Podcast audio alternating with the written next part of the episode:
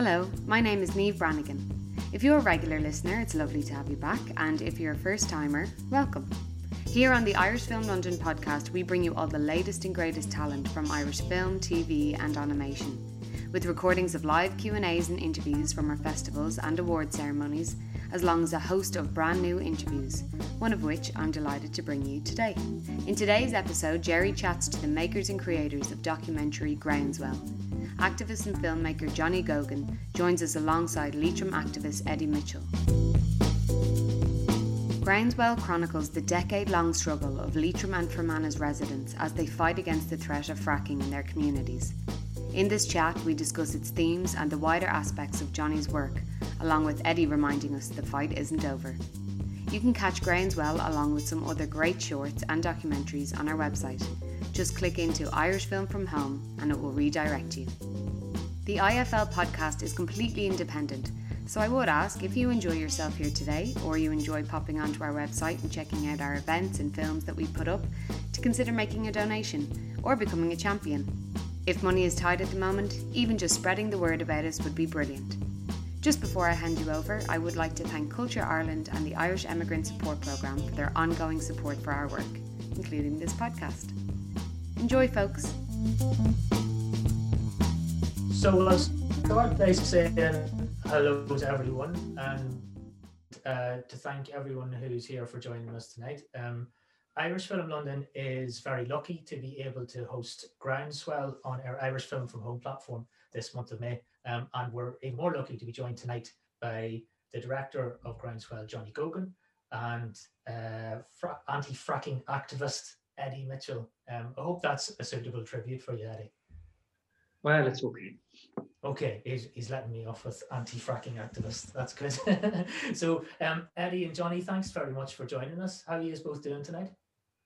Very good. It's been a pretty beautiful day here in Drumahair, County Leitrim, and we're kind of enjoying being kind of let out a bit more than we have been up to now. So, full of the joys. Good stuff. What about yourself, Eddie? We're great. And we're kind of having a second winter in Leitrim. The east wind has been coming for about 2 weeks. So we're kind of wondering when it's going to change.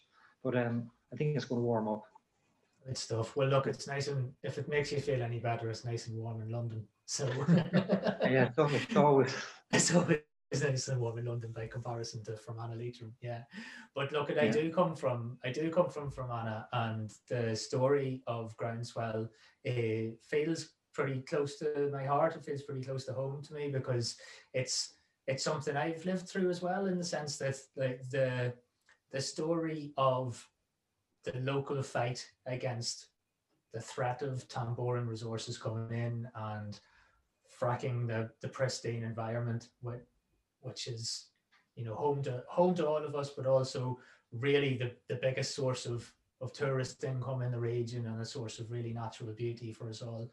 That's something that I remember very clearly and still remember, and I know that there's still some activities going on about it. So it's really, really nice to be able to have the conversation with you both and to be able to host Groundswell and to allow more people to see it, really.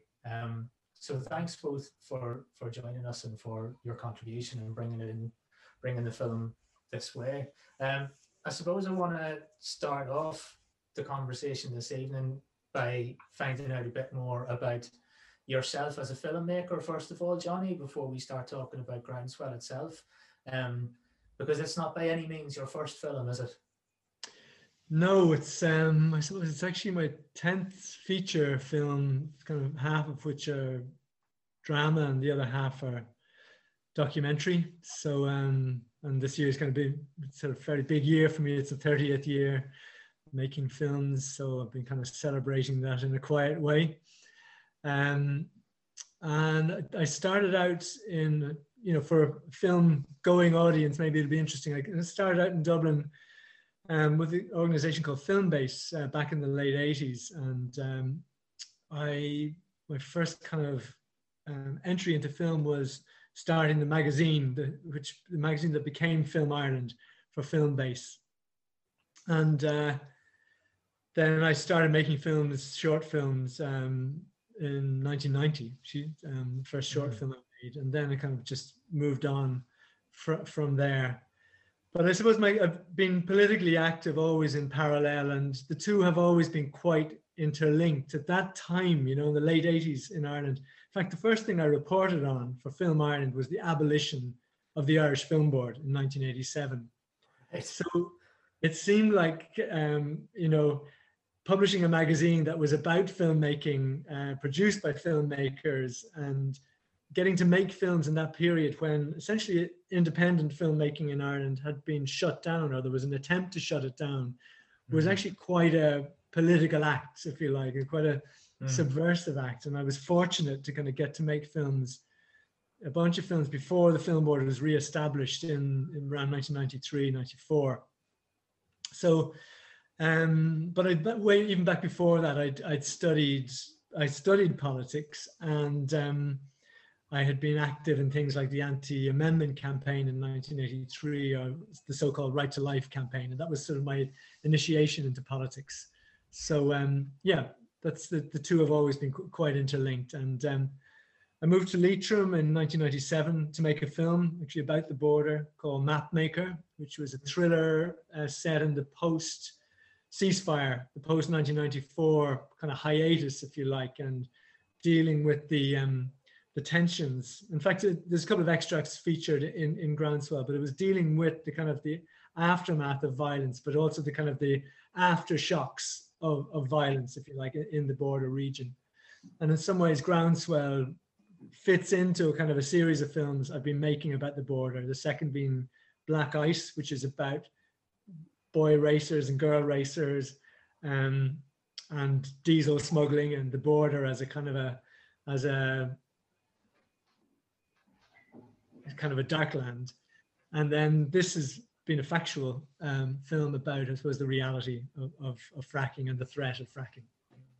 So, there sounds like, through Mapmaker and the way that you started your career, it sounds like that politics, or that political relationship with film, has fed into a lot of what you've done very clearly.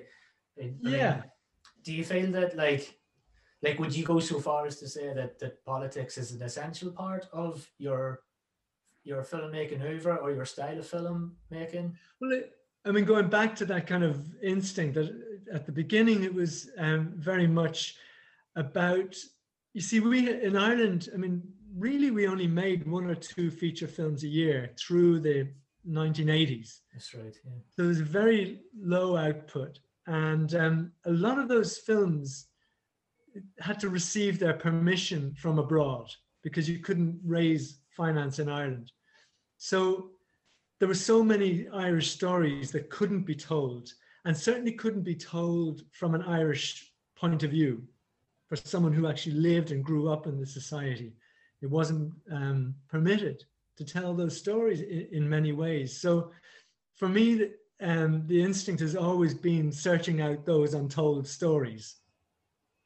And some of them have been kind of more personal to me, and some of them haven't been. Like, for example, one that wasn't personal to me, but very much resonated with where my own kind of outlook on the world, is the film I made about Hubert Butler, who is the human rights activist from Kilkenny, who smuggled Jews into Ireland in the year before the Second World War, and who had been censored in Ireland, and who was really kind of a visionary writer. And he can more or less coined what our film is about, which is the notion of acting locally and thinking globally.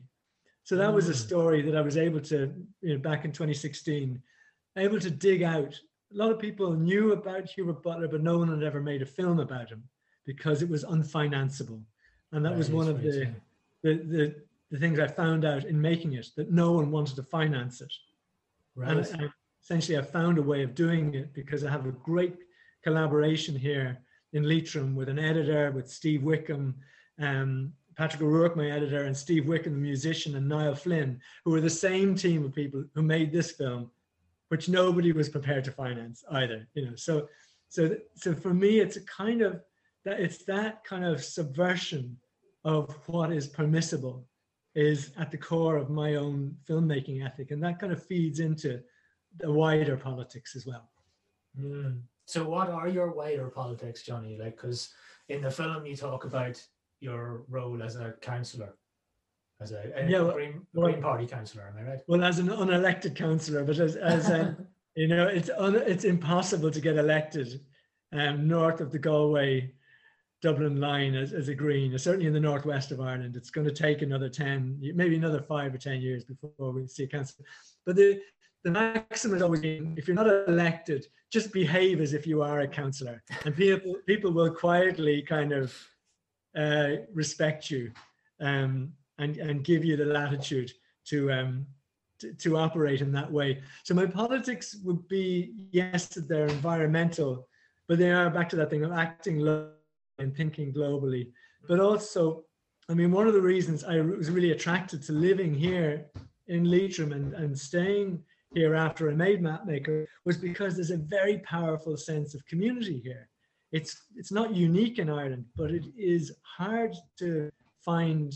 I think maybe there's other places down the Western Seaboard that have that, but there's very few places with the quality of, you know, that resounding sense of community that you get here. And I think that's also something that we tried to capture in the film. Well, speaking of that sense of community and the strong activism, Eddie, you're a member of that community. What was your, I mean, your sort of introduction into the world of what happened with this battle is chronicled a little bit in the film. Quite early on in the film, you're introduced as somebody who, like, he literally saw a sign on the side of the road. Is that how you were indoctrinated into the cause? Well, that's the truth. But like, I was a very unlikely anti-fracking activist. Like I was involved in local Fine Gael politics, which is kind of like, people have described that like a centre-right politics, you know. So we would have been supposed to be supporting fracking, you know, like we would be supporting jobs and development and industry. And so just lucky enough, we had the internet and we were able to do our own research. I was an architect, I'm an architectural technician. And I was after doing a course in energy management thing, you know, a part-time. So I thought, you know, a big, massive energy project. So I looked into it fairly quickly. Mm-hmm. I thought I'd get a job, you know, I thought it was going to be great. But that didn't last long. I mean, as soon as you research fracking and you start to consider, oh my God, this is very, very big. And then very, very serious. And then, my God, I look at all these concerns. Like, you know, and then that's the beginning of realizing we have to be very careful about this, you know. Yeah, because that was one of the selling points from Tamboran and from all these license applicants, because it wasn't just Tamboran that, if I recall correctly, that was applying for a license to frack in the region. But the promise was, because this was happening at the end of the credit crunch, as we called it, the last recession in 2007, 2008 or thereabouts, the promise was that there would be loads of jobs. Yeah. And that sounds great, like, but if that's all you have to say, you know what I mean, if that's the only argument that you can make, then that can be very dangerous. Like, when you live in you know what Fermanagh is like, I mean, an absolutely beautiful landscape, and someone's going to drill 3,000 wells, and eventually you're going to link the place to a petroleum base, you know, permanently. I mean, you're looking at the end of life as we knew it, you know, definitely. Well, definitely, yeah. For a person who is, or for a region, I mean, that is like so based on the tourism of its natural beauty, you know, and the idea that, you know, there's like water sports championships and World Cups and stuff taking place on the Erin, and areas of outstanding natural beauty, and, you know, geoparks and all this kind of stuff. Like, it's just sounds ridiculous to be able to say that you're going to start a petroleum based industry in the heartland of this. It doesn't make sense. Well, it really did confront us, you know. We really hadn't, we had no vision really for our county. You know what I mean? We were just living in it. You know, Leitrim is a poor place. We don't go shout. We're not shouting about Leitrim all the time. Mm-hmm. We're not challenging. We're quiet people who get on with our lives. But fracking has changed that for people in Leitrim. You know, we now know that if we don't shout, like I didn't even speak at my own wedding. You know, that's how quiet we are. Like, we really had to step up in order to take on this. And I suppose the thing about people in Leitrim is that we're connected, really connected and deeply rooted to the place. So yeah. It was, our response was like a response to a virus. You know, it was just, we realized that we were the only people who could stop it. You know, we had to represent the ground that we stood on. Yeah. And that's what we had to do. And whether we didn't expect to win, you know, we expected to fight. And it was really about, you know, just taking on that struggle and fighting it. And look, we won, you know, for now at least. We haven't won in Fermanagh, but we've won in Leitrim. But that's only a half a win, you know. Yeah, yeah. I think that the other thing as well, Jerry, was that there was no playbook as well as how to deal with this. And I think you know, we tried to deal with in the film about what had happened in Corrib, but you know, if you always have to remember the people in Corrib, and if people are familiar with the conventional gas development off the shore of the coast of Mayo, the issue there was about a pipeline and about which path the pipeline would take. It wasn't about whether the gas should be extracted or not. What we were actually saying in Leitrim was, this is not going to be extracted. This project is not going to go ahead in any shape or form. Because we knew that it couldn't happen in any safe way because of the nature of shale gas. There was no safe way of extracting it.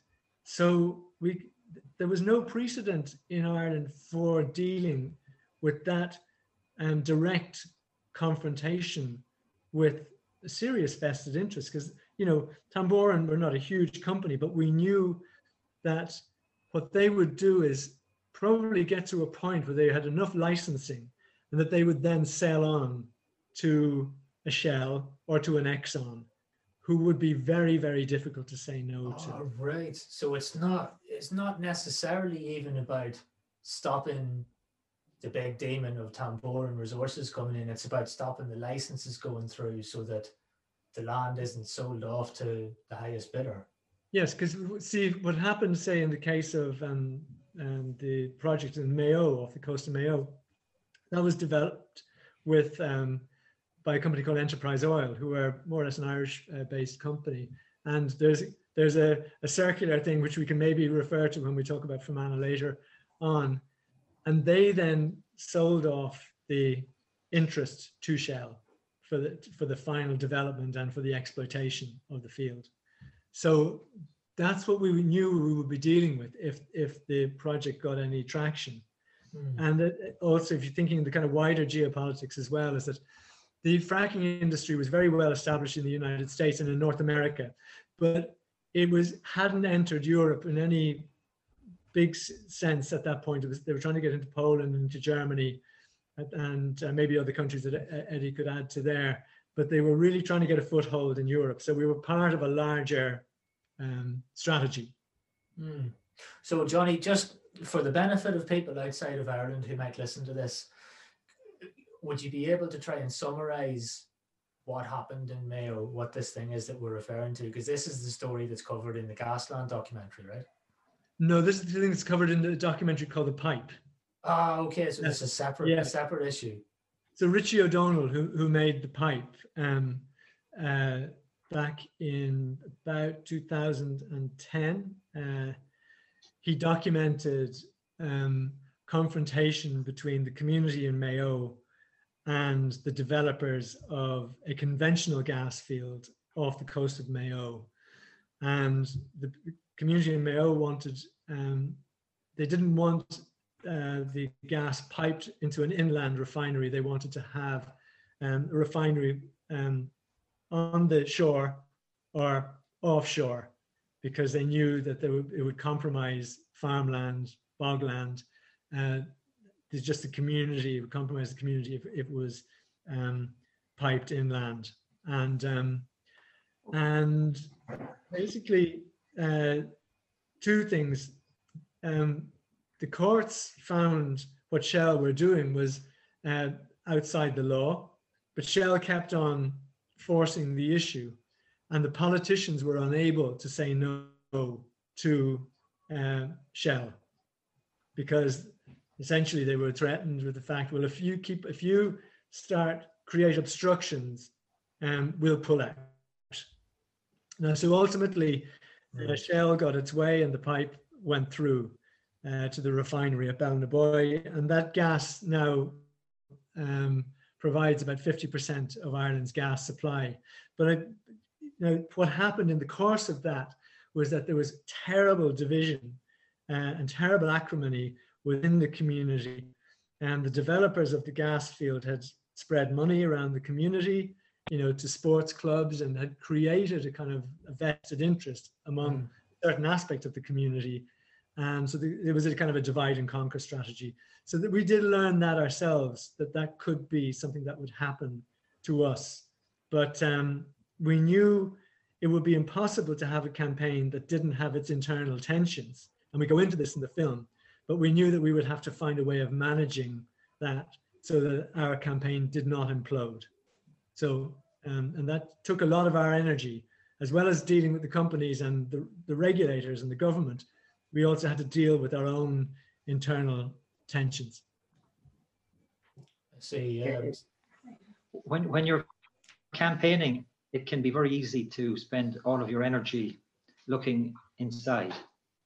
There's a lot of internal politics and personalities in campaigns. Like, it's really hard, but we have to continuously reestablish that we have to look out and talk to the people outside, and fighting is part of all of that. But you have to focus on your objectives, and create an alternative vision. And we done that, and we focused on that. We got a lot of help with that. Like, the Rossport is an important campaign for us, because they, to some extent, at very important times, they acted as mentors to us. So when we were facing, we'd say, money coming into the community, there was one group that took 20,000 off Tamboran, and we went and we asked them what we should do, and they said, don't fight with them. And we were ready to launch a massive attack, but we didn't, because we were advised by people who should know not to do it. And you know what? Nobody else took money. So the oil and gas industry's money didn't get into Menor Hamilton, and the people who took the money, who took it on the basis that there would be no strings attached, didn't open the door for money. So that was very important, I think, because when they couldn't get in their money, then they couldn't have their influence. Yeah, yeah. So as a community, we got to figure it out without that. Added in, which was probably the difference between winning and losing, I think, and it was a simple piece of advice that came from another community, so we always talk about what happened in Rossport, because I don't think we could have won our campaign without their experience. Yeah, and Rossport is the community in County Mayo that fought the Shell pipeline originally, right? Yeah, yeah, yeah. Right. So it was such a long campaign. This documentary is, what, 12 years in the making, Johnny? Well, it's exactly 10 years to the month that we kicked it off in Drumshambo. It's, I think it might have been the 12th of May or the 14th of May or something like that. Yeah. It was very, very close to like 10 years. And it goes on. But I think just before we move on, maybe I'll just add to what Eddie said, that this strategy that, now there were 20 groups. I don't know if I list them at the end of the film, but we don't kind of interview them all. It wasn't possible to do that. And both Eddie and I were involved in the group Love Leitrim. And Love Leitrim took a kind of an approach that, well, listen, how will we get the community on board? And it was in this way, which was the notion of positive campaigning, which is that the word no is was not going to be part of our vocabulary, if you like. Yeah. We would celebrate what we had, the fact that, like, the incredible landscape, the fact that we had a kind of burgeoning tourism industry, agriculture. This part of Ireland is where for suckler rearing, which is young cattle, which are then sold on to people who have better land down the country. But it has an important part in the overall agricultural sector in Ireland. So that approach allowed people to get involved in a way that was natural to them. So the tractors, the farmers came out in tractor rallies, and the fisher folk came out with their boats and paraded through Enniskillen, and maybe through Manor Hamilton, but definitely through Enniskillen. Yeah, in a cavalcade with their fishing boats. And I remember it well. Yeah, and artists who aren't great necessarily at joining political and sticking with political struggles were able to get involved and take action in a way that was natural to them. And dancers and all sorts of people were able to take their part. And that's a kind of a campaigning that's more often associated with countries which are repressive countries, where people aren't allowed to come out and protest. I'd seen it kind of operate in South America, where people would be essentially shot at, or if they went out and protested with placards. So we were adapting that kind of approach, which also had a community development approach at a time, as you've indicated, when the community was on its knees because of the crash, because of the economic crash. So it turned into something that was really affirmative and character building for the place. Yeah, but I'm so curious as to how your relationship with a film project like this, or any creative endeavor, changes over the course of a 10-year period, because, I mean, obviously you've had the will to see it through and complete it, and we're glad that you did, of course, but like it must have been some journey from 10 years ago until now this month. No, I mean, there's part of it I've enjoyed, kind of, I should say, like, I don't know if Eddie did this at all, but I did take a kind of a rest, if you like, around, I know when I went back to document the events of 2014, for example, Belcoo, what happened in Belcoo, I wasn't involved in that. So it may have been because of work, or just because the energy of kind of getting things off the ground, I definitely took a back seat. And then I came back in more involved in late 2014, 2015. Okay. And was able then to kind of sustain that. Now, I should say, making a film was not in my head at that time. It was about a political campaign, and the idea for making a film, what actually happened was, when we finished in 2017, most of us were in need of a rest, and I definitely kind of pulled back. Eddie didn't, and I'd love to talk about what Eddie then went on to do almost single-handedly after that. And it was only 18 months, I think, after the events of the Irish ban in July 2017 happened, that I actually had the idea to make a film. So it's only about 18 months ago that I actually started to make a film. And that involved going around using some of my own footage that I'd shot, and then making contact with other people who'd gathered footage. And that was kind of a job in itself, because it was all over the place. And then we shot lots of new interviews. And then Eddie had the idea in February of last year, said, listen, I'm going to Pennsylvania, I'm going to New York, do you want to come? And luckily, we took the offer to go. because that really kind of gave a whole other dimension to the film. I hadn't intended to. I didn't think we were going to be able to afford to do it, but we just bit the bullet, and we just got the film shot. And we finished in New York on the 10th of March of last year, which, if everybody knows, is the time that the lockdown happened. So we just got in ahead of the door being shut on us. Amazing. So you've managed to, so what you're saying is, you know, by having the opportunity to go to Pennsylvania, to go to North America and do all that stuff, you know, it brought it to life in a new way, essentially. Absolutely, yeah, absolutely. Because we were able to show what fracking would actually entail. And hats off to Eddie for kind of really just keeping going and just saying, come on, let's, what about it? And we had a really great trip. We got to travel in March of 2020. Not many people can say that. Yeah.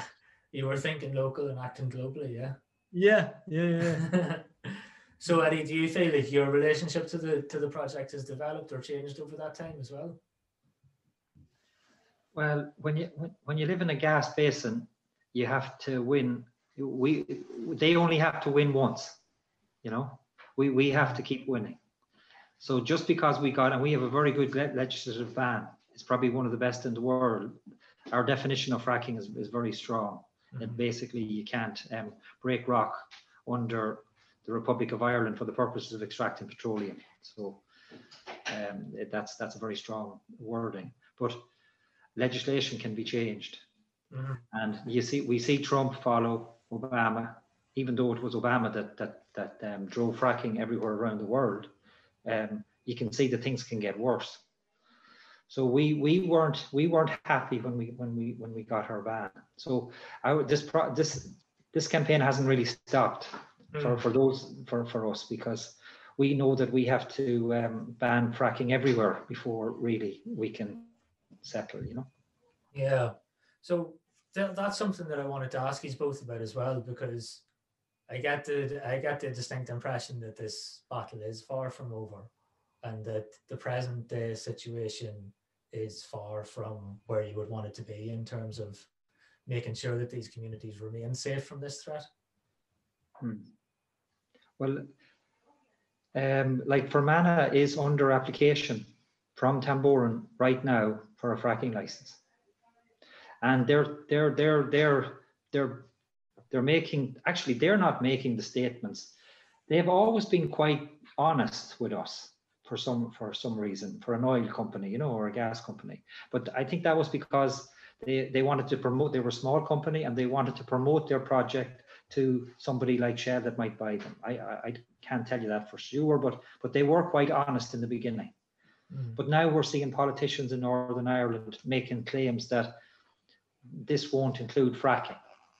So and what that means is that the first well won't include fracking.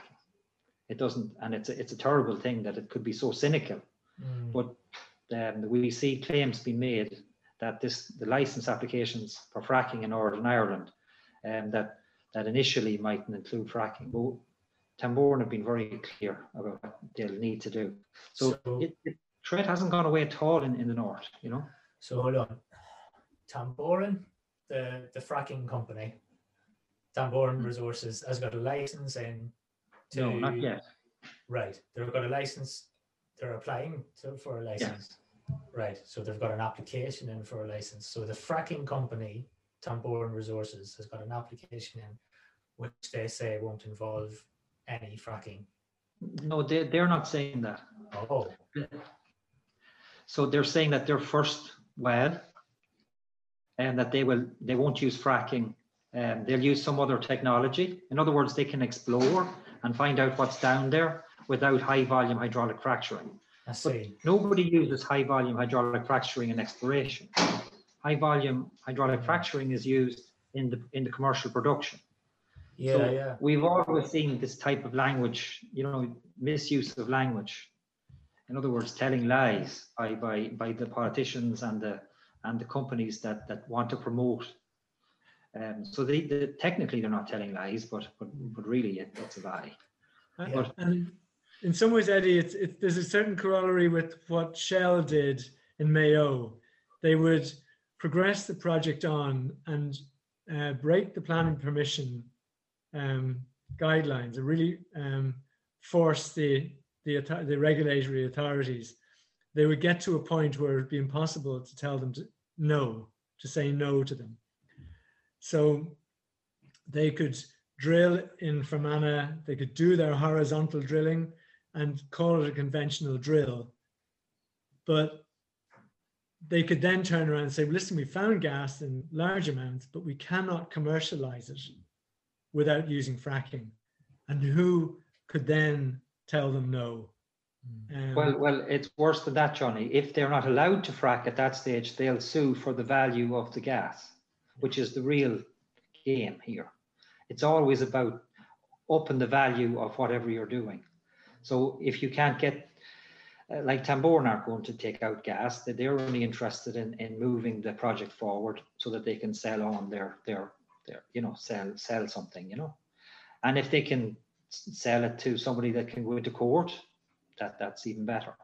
So it's about stepping forward slowly, managing opposition, and moving on. So there won't be any fracking in Fermanagh because the people in Fermanagh won't allow it. We've seen that in 2014, but yet the company still keeps moving forward, and they are moving forward in the process, And at the moment now, there's research happening, which has been carried out by Hatch Regenerous, which is a company that comes from Alberta in Canada, the centre of the oil and gas industry in Canada, and they're going to promote and sell the idea of fracking now in Fermanagh. And it's going to, every piece of evidence that they create is going to be used to sue the British, the Northern Ireland government if they try to stop fracking. So it's still a real and present threat. Yeah. Yes, and just because I alluded to it earlier on, the company, the same people behind the development of the Mayo field, if I'm correct, Eddie, are the people behind Tamboran now.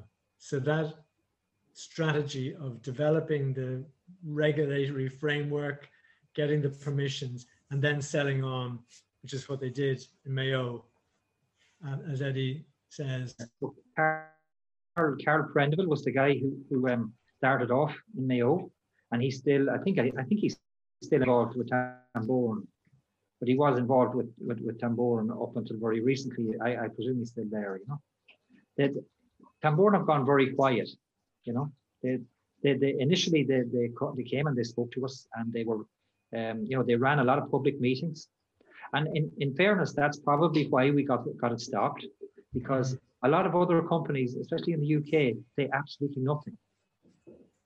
They refuse to engage. Yeah. But they tried out this idea of saying that they were going to, make us all rich, and they wanted to be our friends. And they said, blame the government. We're just a company. We're just a contractor. And we said, you're right. We won't fight with you.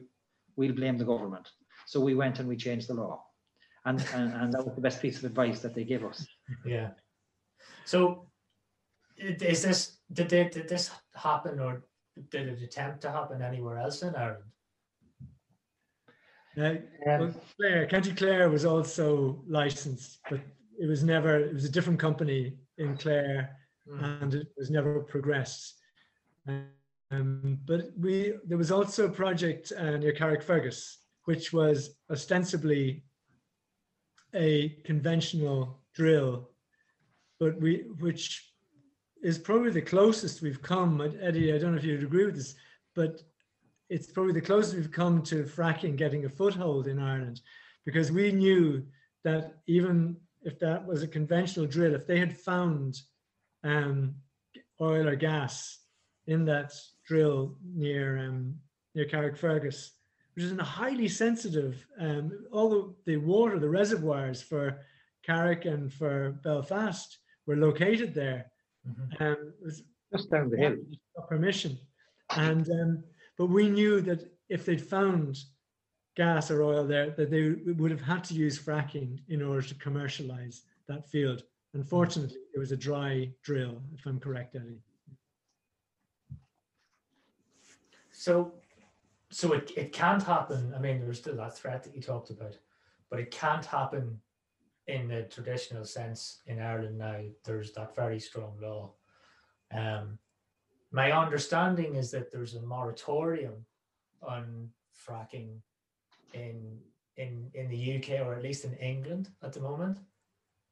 Well, there was an election in England, and Boris Johnson thought he was going to lose a few seats, so he said that there'd be a moratorium. And then it turned out then that that moratorium was based on some concern about some earthquakes. So it's very limited, and it's regional. So we do see, I think it's Cheshire, I think that there is some exploration going on in the UK. So it's just about saying there won't be any fracking for now, but we're going to continue with exploration. So we have to be careful when we win, because when we win, it's an opportunity to quieten the campaign, to get people to go back to sleep, people that are tired, you know. And in reality, our campaign in Ireland was far too strong for to allow fracking in. But when they give us a ban in the Republic, that halved the size of the campaign. So it meant that the people now in the north are fighting on their own. So how do people in Leitrim keep fighting when we fracking banned? You know, so it's these strategies. You have to keep winning, and you have to keep. You're never safe until everybody is safe. Yeah. But I think it's an interesting point, because what's kind of emerged when you kind of stand back and reflect in a bit on it, which you have to when you're making a film, is that it was really quite a unique cross-border campaign. I don't think there's been anything of this scale in terms of an all-Ireland campaign, dare I say, since the hunger strikes back in 1981, which was very much a kind of a national campaign. If people remember back to that time, this is obviously a campaign of a different nature, but it has been an all-Ireland campaign. And, you know, we work as closely as possible with people in the north, including with people in the legislature in Belfast, you know? So we obviously, there is a border there, and there's sensitivities, but we see ourselves as operating very much in an all-Ireland basis, and because we have to. The Shannon rises in Fermanagh. If the gas field is opened up in Fermanagh, that compromises the Shannon. You know, so. Johnny, I can remember standing in the middle of a forestry in Woodburn beside Carrickfergus with a man called Billy, and the two of us were chatting away. He'd have been a local farmer, a local person, and he was. I remember him saying to me, "Is there how are we going to stop this?" You know, and like we were standing on a road where every flag had a Union Jack, you know, and I was wondering where in the world I was, you know. I knew I didn't cross any water to get to where I was, but there I was in the middle of this forest with this community, which was predominantly Protestant, and we were all working together to try and fight these companies. And like when my parents were always talking about people that they knew in Cashel and in Fermanagh, but the border.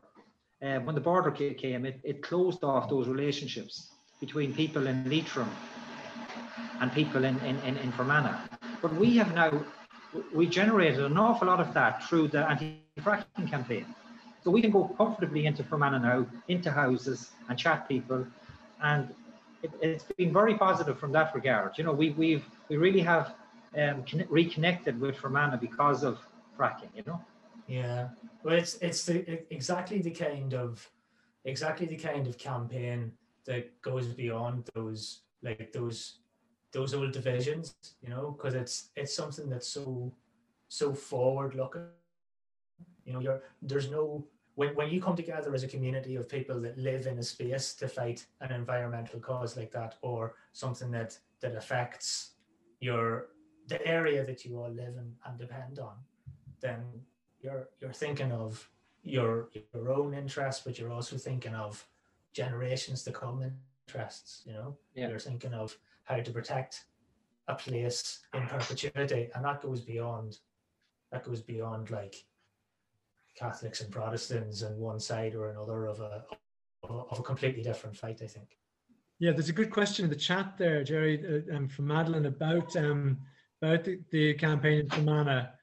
Like, for example, Fermanagh and Omagh District Council were not going to make a submission to the current research process. The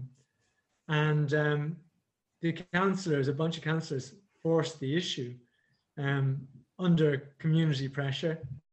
And if I'm correct, Eddie, the DUP abstained. So they were constantly dealing with, you know, the old struggle, you know, impinging on what should be an issue that unites people. You know, it's everybody's environment, as Diane says in the film. But yet that issue really is impinging on the community's ability to respond. So if that answers Madeline's question, I think. The situation in Northern Ireland is kind of difficult to explain. So at the moment, there's this idea of a moratorium in Northern Ireland that you mentioned, Jerry. But that's a moratorium until research is completed. Now that research is going to be completed in the next week or two. So that moratorium really doesn't count anymore. But now what we have is we have strong political support against fracking, but the British government is now redefining what fracking is. So we don't know what that strong political support actually means. But what we have is I think we have kind of silent support for an oil and gas industry in Northern Ireland that doesn't include fracking, which they will define and to not include, so that they can continue with exploration. So the political establishment is interested in finding what's down there, even though they know that will lead to a fracking industry, but it's not popular. So we had this situation in the Republic as well, where the government was saying, oh, we won't do this if it's bad, but we'll give out these licenses and everything will be fine. So what we'd like to see is to test that. And so Sinn Féin were bringing forward a bill to ban fracking, but now we see Arlene Foster has resigned. We expect there probably will be an election quite soon in Northern Ireland, or definitely we don't expect to get through the full term. So there's a climate bill progressing through Northern Ireland. Now, 2 or 3 weeks ago, Spain put a ban on fracking into their climate bill. So the real test for Northern Ireland is to see if a ban on petroleum licensing, not a ban on fracking, a ban on petroleum licensing could be put into the climate bill in Northern Ireland. And what that would do is it will tease out whether this silent support for an oil and gas industry is real or not. And hopefully we'll see something move on that. And just as regards, there's another question in the chat, like what the current kind of geopolitics are about fracking. I mean, there was an expectation that Biden would come in and stop fracking. Now, obviously, they made certain commitments in Pennsylvania, and because the vote was so close in Pennsylvania, and they made certain concessions there. But he's not stopping fracking, even though he's talking big about the need to deal with climate change, to the US re-entering the Paris Climate Agreement. But fracking, it looks like, will continue in the States. So therefore the fracking industry will continue. But we know the fracking industry is not self-sustaining in the US. It needs foreign markets, not just for its gas, but also for its technology. And that's where Ireland has been a target for importation of fracked gas from the US into Shannon, into Cork harbours, and into also in the north in Island Magee. There's a facility envisaged for Island Magee in the north. So that's also something, and it was after much pressure was put on the existing parties in the government here a clause is put in, into the programme for government promising a policy, promising to develop a policy to stop the importation, to ban the importation of fracked gas from foreign sources, mainly the US gas that was going to be coming into Shannon, not just for the Irish market, but for potential redistribution into Europe. So that we're also actually very active on that front. So what Love Leitrim is doing next, which is one of the questions in the chat, is that's one of the things that's exercising us, is getting our government here to put that ban, to write that policy, and ideally to put that policy banning the importation of fracked gas into law. So there's a lot happening at the moment on a number of fronts. Brilliant. So far from a closed book, far from a finished story, but it's hopeful, really, in the sense that if this climate bill does progress in the north of Ireland, then there's hope that the thing can be shut down there. Yeah, as well. I think it'd be great to hear Eddie talk about something that he's dragged us all into, which is something that he says in the closing moments of the film, which is Eddie standing outside the UN building, March 2020, and he says, "We're on our way in to meet the Assistant Secretary General of the UN, who's with responsibility for climate change." It'd be great to Eddie to talk, because it went live. What he was talking about there has gone live here in the last 10 days. So maybe Eddie would mention something. Yeah, more so it actually started. I didn't start this either. Andy Giorgio probably played a huge role in this. He's was a Food and Water Watch campaigner from Germany, and he's been fighting fracking with us in Ireland since we started. But so there's a group of campaigners around the world that had this idea about 2 years ago to look for a global ban on fracking. So back at that time, we signed up as well. They got about nearly 500 signatures calling on the UN to bring forward a global ban on fracking. So because our legislation is so good in the Republic, I was asked to go and meet them because I was associated with that legislation. So that was a huge honor to go over to the UN and be able to challenge them. But in fact, at that meeting, we were challenged. And what happened was that Satya explained to us that they can't ban, they can't call for a global ban on fracking, that it needs to come from the member states. So we discussed which country would be the best country in the world to bring forward such a resolution that would call for a global ban on fracking. And what we understood was that because Ireland was not only banning fracking, but was going to ban the import of fracked gas into our energy mix, that we were clean and able to stand up on the global stage and say, this is wrong. We don't want to do it. We don't want the gas, and we think everybody should not do it. So we decided that day that Ireland would develop a resolution. So we all worked together to develop a resolution. And now we've presented that to Simon Coveney and Micheál Martin, and now we're asking them to raise that at the UN. And we will have the 50% or just over 50% support that we need to get that through if it's raised from Ireland. So right now, Eamon Ryan has been asked to advise the Department of Foreign Affairs on that issue. So if we'd expect that Eamon would be on side, given that he's in the Green Party and he has said that he'd like to do that. We hope. So we have over 200, and I think we're at 270 groups now signed up globally. So we're asking all the grassroots movements around the world. So small groups like Love Leitrim, like Belcoo, Frack Free, like all these tiny little communities, like we represented in our film, around the world, for them to sign up and call on Ireland to bring forward this resolution. And then we're going to ban fracking everywhere. It's hard to believe that a little place like Leitrim could start such a thing or end fracking, but they came to the wrong place when they came to the west of Ireland. Very good, very good.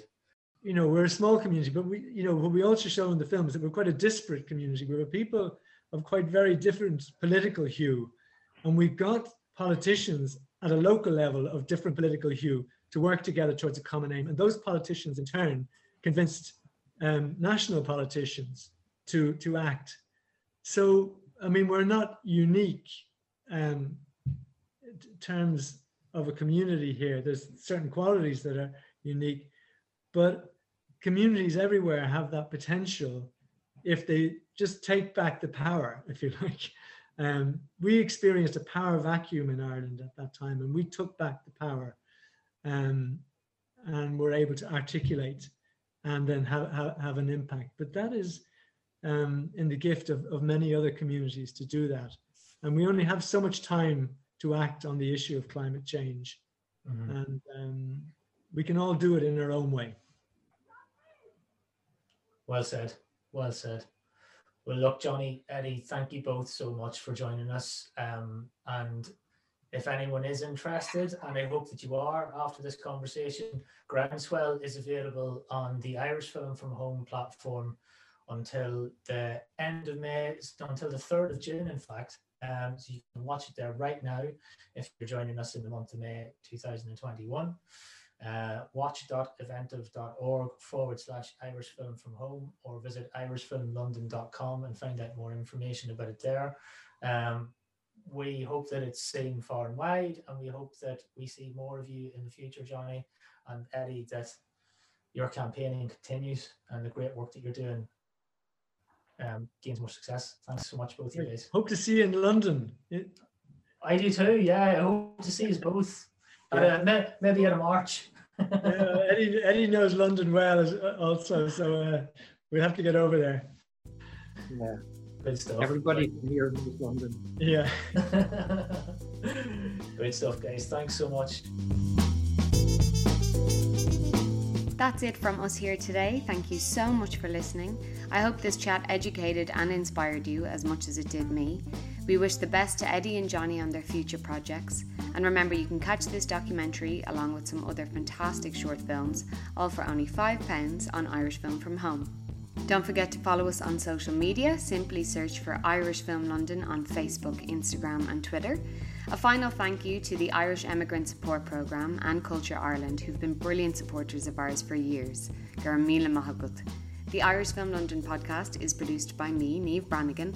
Our interviewer today was the head of Irish Film London, Jerry Maguire. We're edited by Owen Bill Cliff, and our theme music is by Kevin MacLeod. Thanks for listening, and we'll see you again very soon.